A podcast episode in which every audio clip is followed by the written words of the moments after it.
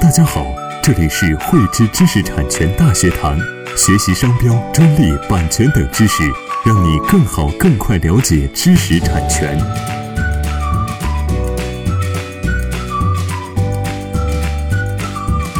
最近啊，苹果的 iPhone XS 和华为的 Mate 二十这两款旗舰手机呢上市发售，一经发售呢，啊便引起了这个广大消费者的一个热烈的一个抢购。在我们手机行业啊，除了这个国外的苹果、三星啊，国内的华为啊、OPPO 啊、小米啊、vivo 这些知名的这个手机厂商啊和这个品牌之外呢，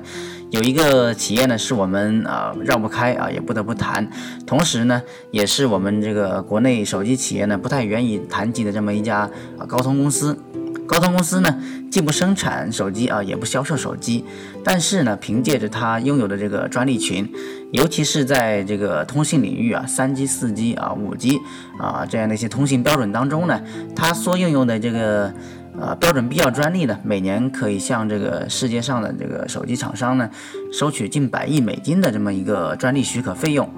啊，今天呢，我们就一起来探讨一下啊，专利许可的一些呃问题。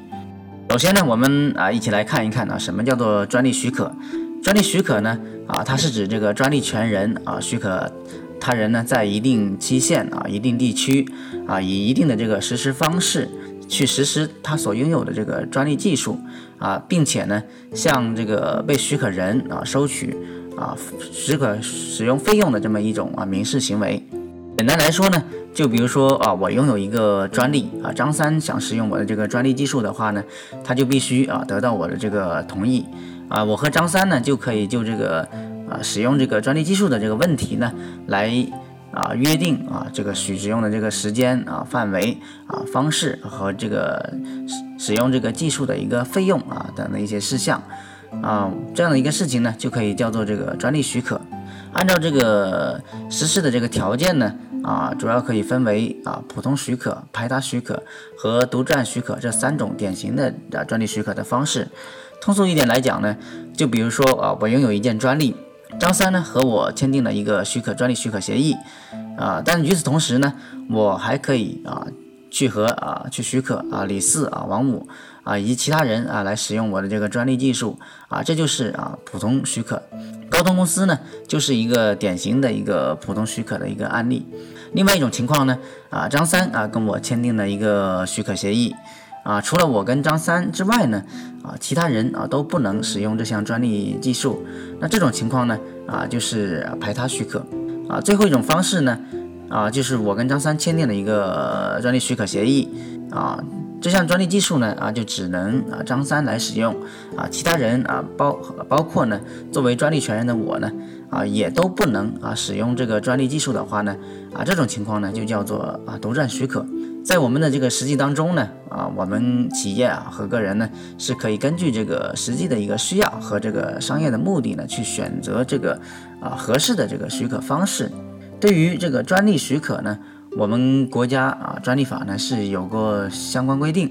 在这个专利许可合同呢生效的三个月内啊，应当向这个国家知识产权局去办理这个专利实许许可合同的这么一个备案。当然呢，不做这个合同的备案呢啊，并不会影响这个合同的这个效力。但是呢，在这个后续的这个专利维护和这个运用过程当中啊，被许可人的这个权利呢可能会啊受到一定的这个影响。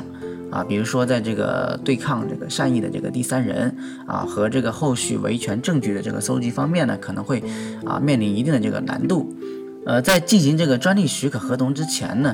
啊，我们这个许可人啊和这个被许可人呢双方呢，就应该就这个合同的这个具体条款呢，啊，包括标的专利的一个情况啊，许可的这个时间呢、范围啊、方式啊这些方面呢，啊去做一个明确的这个规定啊，同时呢。尤其是作为这个被许可方呢，啊，应当去做好啊这个啊，包括这个标的专利的一个费用缴纳情况啊，是否存在这个权属纠纷，是否存在质押啊，是否存在啊这个相冲突的这个呃专利许可的这这些相关的一个情况呢，去做好一个背景调查，以免呢去影响后面的这个合同的这个备案呢，或者是后续的这个一个自身啊合法权益的一个行使。而专利许可呢。啊，是这个专利技术成果转化啊，专利收益获取的一个重要的一个方式啊和这个手段。在这个实际当中呢，我们啊一定要做好这个认真研究啊，慎重的这个决策，也要做好各方面的一个调研工作啊，以维护好我们的这个切身利益。喜欢慧知课程内容的朋友，欢迎转发分享或在节目下方留言，还可以与我们老师进行互动哦。